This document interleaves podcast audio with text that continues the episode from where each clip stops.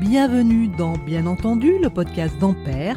Ampère, une association d'assurés partenaire d'AXA.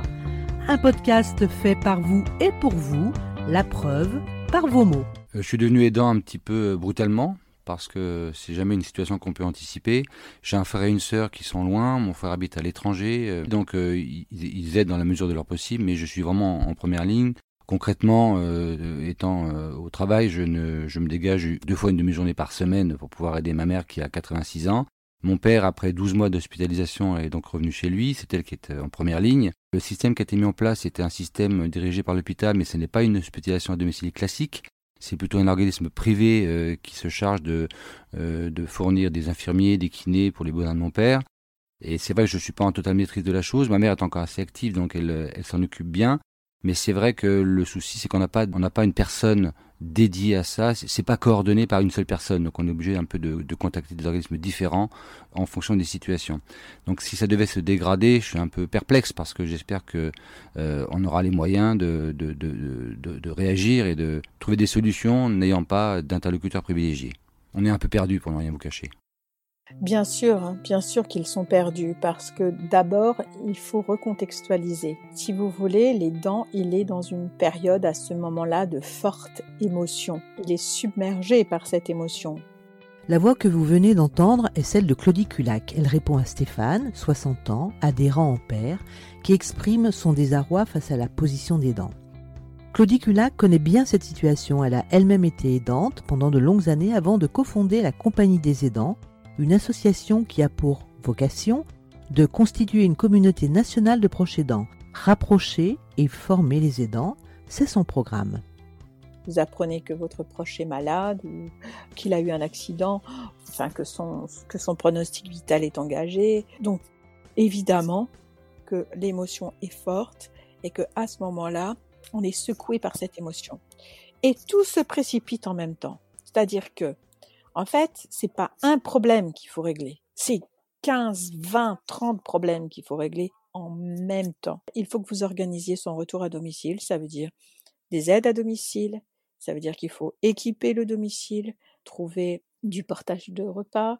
Donc si les gens ne connaissent pas le centre communal d'action sociale, le centre local d'information et de communication, le CLIC, alors là, ça devient extrêmement compliqué. En moyenne, c'est 226 km qui séparent les dents de son proche. Donc ça veut dire qu'il faut aller auprès de son DRH pour dire j'ai besoin, j'ai besoin de temps.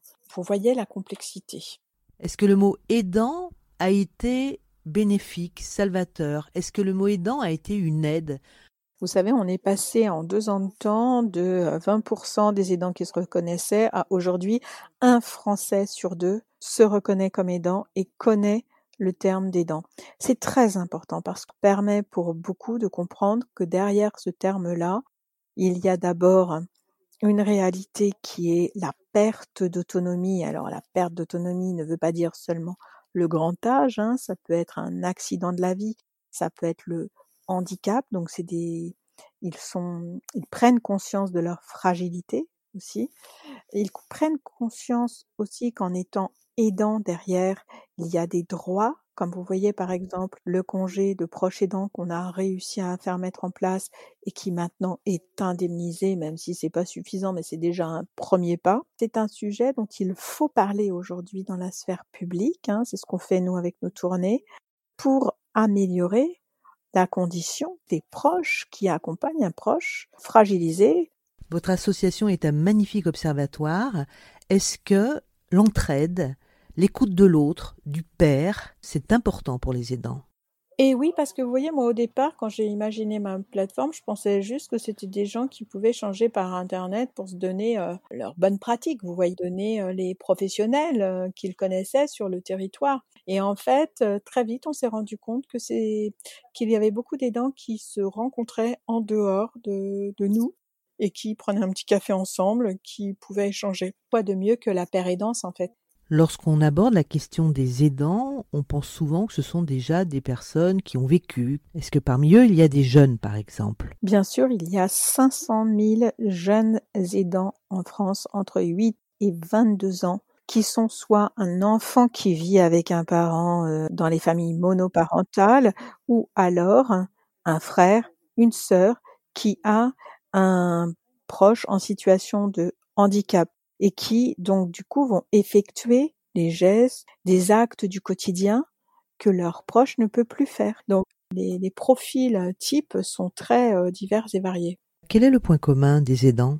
Je dirais que globalement, ce qui ressort c'est l'aidant veut toujours faire mieux. Il est très impliqué auprès de, de son proche parce qu'un aidant c'est un aimant, hein. c'est quelqu'un euh, qui aime son proche. Euh. donc ils veulent bien faire, ils veulent avoir toutes les informations nécessaires pour ce, cet accompagnement. Souvent, ils ne savent pas où trouver ces informations parce que comme on ne fait pas de pédagogie sur la perte d'autonomie, ben les gens ne savent pas à qui s'adresser. Nous, on essaie de faire un état des lieux à 360 degrés de la problématique. Une fois qu'on a, qu'on a ces informations, on peut individuellement proposer vraiment des solutions qui sont parfaitement adaptées à la perte d'autonomie de ce proche-là. Alors, certains aidants sont des actifs, ils ont un salaire dont ils ont évidemment besoin. S'ils ne peuvent plus travailler, que se passe-t-il? La réalité, c'est que 62% des aidants sont des actifs. Le problème de conciliation vie professionnelle et vie perso, forcément peut être très compliqué à ce moment-là. Donc la loi ASV a mis en place le congé de proche aidant, un congé qui euh, à l'époque n'était pas du tout indemnisé. Donc nous, association, on a dit non, non, ça c'est pas possible parce que quand un aidant accompagne un proche fragilisé, il a besoin de son salaire parce que en fait, ça a un coût d'accompagner un proche fragilisé. Donc aucun salarié n'a pris ce congé de proche aidant puisqu'il n'était pas indemnisé. Donc du coup, ils ont continué à prendre des congés de maladie. Et donc là, on vient d'obtenir l'indemnité de congé de proche aidant. Nous, on est ravis, c'est un premier pas. Il faut, il faut des petits pas et des petits pas. Après, on arrive sur la durée à faire des acquis sociaux qui seront durables. Donc maintenant, la deuxième étape pour nous, ou je devrais dire la troisième étape, c'est que l'État a pris une part de responsabilité, même si bon, c'est une petite part de responsabilité parce que entre 43 et 52 euros par jour, euh, c'est pas c'est pas terrible. Mais il faut que les autres parties prenantes prennent leurs responsabilités, les branches professionnelles, les syndicats, les groupes de protection sociale, que tout le monde se mette autour de la table pour aller vers un maintien de salaire. Parce qu'un salarié ne peut pas se passer de son salaire quand il accompagne un proche fragilisé. Cet aidant actif n'est pas un tir au flanc. Parce qu'on sait, hein, il y a des études qui ont été menées, que le travail, c'est du répit pour le salarié. Et qu'en plus de ça, souvent, dans les couples, c'est la femme qui aide et parfois c'est le seul salaire qui rentre à domicile.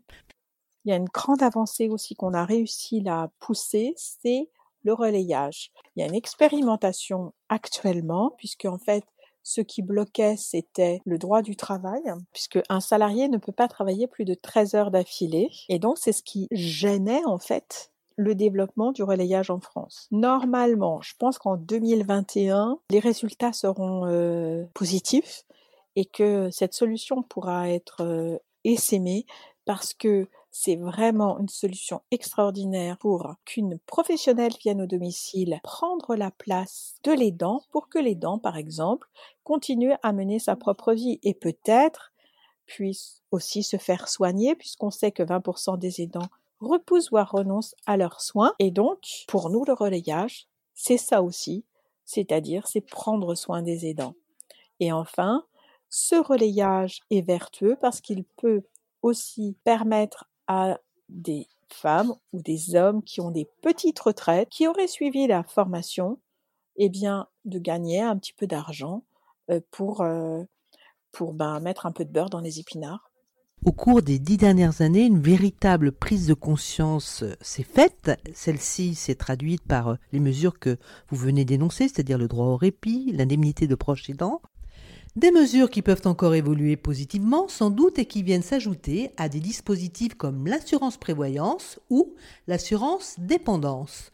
Ampère rappelle que selon un récent sondage Odoxa, 72% des Français se disent prêts à souscrire l'assurance dépendance. Cette couverture qui prévoit le versement d'une rente viagère, servie jusqu'au décès, en cas de perte d'autonomie, met à disposition de nombreux services comme la recherche d'aide, le soutien psychologique, l'aménagement du domicile.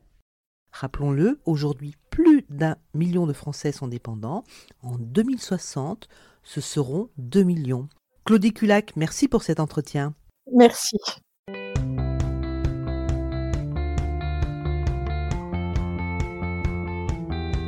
Pour écouter et réécouter ce podcast, rendez-vous sur toutes les plateformes de podcast, Apple Podcasts, iTunes, Spotify, sur le site d'Ampère et celui de Podcasters Media. Surtout, n'hésitez pas à vous abonner, à mettre 5 étoiles. Cela nous aidera à porter haut et fort votre voix. Bien entendu,